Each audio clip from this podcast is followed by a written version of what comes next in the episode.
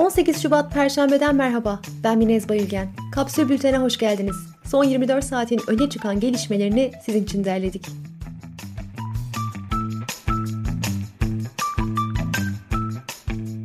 Medya Ombudsmanı Faruk Bildirici 4 hafta boyunca NTV, CNN Türk, Habertürk, Haber Global, A Haber, Halk TV, Tele1 ve KRT televizyonlarındaki tartışma programlarını izledi ve konuşmacıları kayıt altına aldı. 4 hafta boyunca tartışma programlarına en fazla çıkan isim Türk Medya Ankara temsilcisi Melik Yiğitel oldu. Yiğitel'i Takvim Gazetesi'nden Zafer Şahin ve eski AKP'li vekil Mehmet Metiner izledi. Üç isim de 4 haftalık süreçte 10 akşam ekrandaydı. Bildiricinin aktardığına göre Halk TV, Tele1 ve KRT gibi eleştirel kanallarda da durum farksız. Buradaki programlara çıkmada birincilikse Gürkan Hacır'a ait. 4 haftada 11 kez ekranda yerini alan Hacır'ı sırasıyla Necdet Saraç, İsmail Saymaz, Elfin Tataroğlu, Fikret Bila, Barış Yarkadaş, Ömer Lütfi Afşar, Deniz Zeyrek ve Profesör Barış Dostlar izliyor.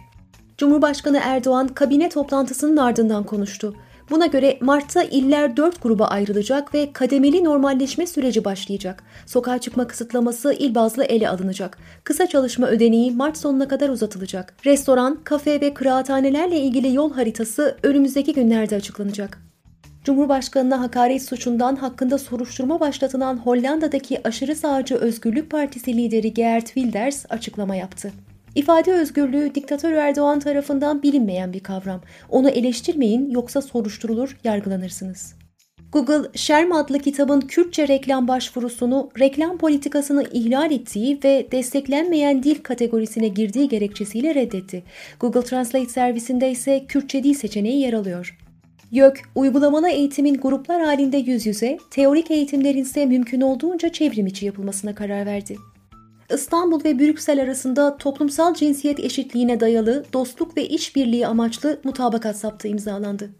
2020 yılında İstanbul'a gelen yabancı turist sayısı %66 azalarak 5 milyona düştü. En çok turist Rusya ve Almanya'dan geldi. HDP'li Muazzez Orhan Işık, bebek maması ve devam sütlerindeki vergilerin kaldırılması hakkında kanun teklifi verdi. Derin Yoksulluk Ağı'nın hazırladığı veriler hanelerin %87'sinin mama almakta zorlandığını ortaya koymuştu. Aileler bebeklerine şekerli su, hazır çorba içirmek zorunda kaldıklarını söylemişti. Kanal İstanbul projesinin önemli bir bölümünü kapsayan Arnavutköy'de ilçe hıfzı sığa meclisi hayvancılık yapan çiftçilere ahırlarını tahliye etmelerini tebliğ etti. Sağlık Bakanı Koca, Oxford AstraZeneca aşısına henüz ulaşma şansı olmadığını ancak imkanların zorlandığını aktardı. Bakan yerli aşı içinse sonbaharı işaret etti. Türk Tabipleri Birliği Genel Sekreteri Profesör Doktor Vedat Bulut, Türkiye'de COVID-19 mutasyonlarına dair analizlerin yayınlanmadığını söyledi. Bulut'a göre bunun nedeni Orta Doğu mutasyonlarını gizlemek olabilir. Covid-19'u hafif ya da semptomsuz atlatanların bu durumu Neandertal atalarından miras kalan genlerine borçlu olabileceği ortaya çıktı. Araştırmacılar ağır Covid-19 riskini %22 oranında azaltan bir gen mutasyonu buldu. Bu mutasyonun Neandertal DNA numunelerinin hepsinde Avrupa ve Asya kökenlilerin %30'unda görüldüğü tespit edildi. Atatürk Üniversitesi öğretim üyesi Profesör Doktor Orhan Ateş, COVID-19'un göz damarlarını tıkayarak ani görme kayıplarına neden olduğunu tespit etti. ABD'li düşünce kuruluşu Brookings Enstitüsü Türkiye-ABD ilişkileri üzerine bir rapor yayınladı. Raporda Batı ile bağların yeniden kurulmasında fayda sağlayacağına demokratik olarak seçilmiş bir Türk hükümeti karar verecek. O zamana kadar Washington'ın önündeki zorluk bunu görünür kılmak için yeterli baskıyı sürdürmek olacaktır ifadeleri kullanıldı. İtalya Başbakanı Draghi yeni hükümet programını parlamentoya sundu.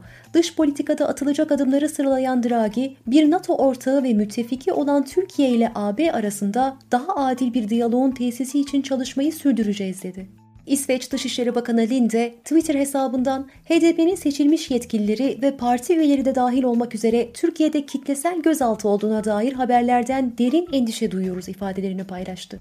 İsrail medyasına göre Biden-Netanyahu ilişkisi hiçbir zaman Trump-Netanyahu ilişkisi kadar sorunsuz gitmeyecek. Shalom gazetesinden Ivo Molinas, İsrail ve ABD arasındaki en büyük anlaşmazlığın İran konusunda olduğunu söylüyor. ABD, İran'la nükleer anlaşmaya dönmek isterken İsrail buna karşı çıkıyor.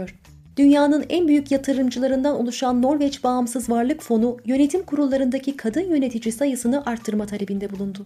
Fransa'da tartışmalı radikal İslamcılarla mücadele yasa tasarısı ulusal mecliste onaylandı. ABD'nin Teksas eyaletinde yaşanan kar fırtınası ve soğukla ilişkili olaylar nedeniyle en az 21 kişi hayatını kaybetti, 1.3 milyon kişi elektriksiz kaldı. Morgan Stanley ve Unicredit Merkez Bankası'nın bugünkü toplantısında faiz artışı beklemediklerini, politika faizinin %17'de kalacağını öngördü. Hazine ve Maliye Bakanlığı herhangi bir şirkete bağlı olmadan oyun üreten bireysel yazılımcılara geriye dönük vergi incelemesi başlatıldığını açıkladı.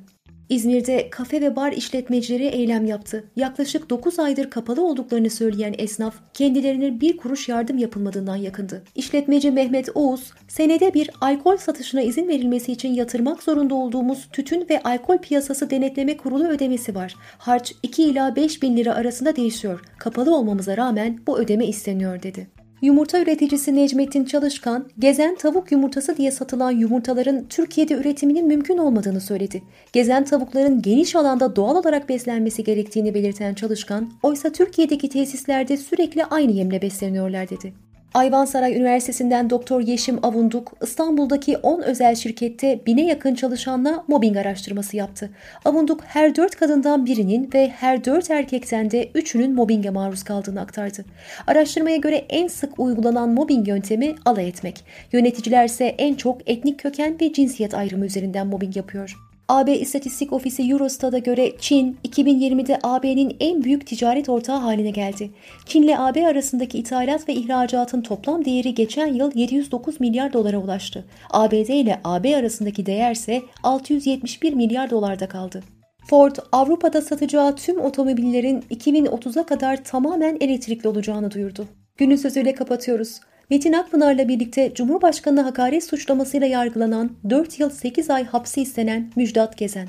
Haddini bil demek hakaret olsaydı Cumhurbaşkanı söylemezdi. Kapsül'ün e-bültenlerine abone olmak için kapsül.com.tr'yi ziyaret edebilirsiniz. Hoşçakalın.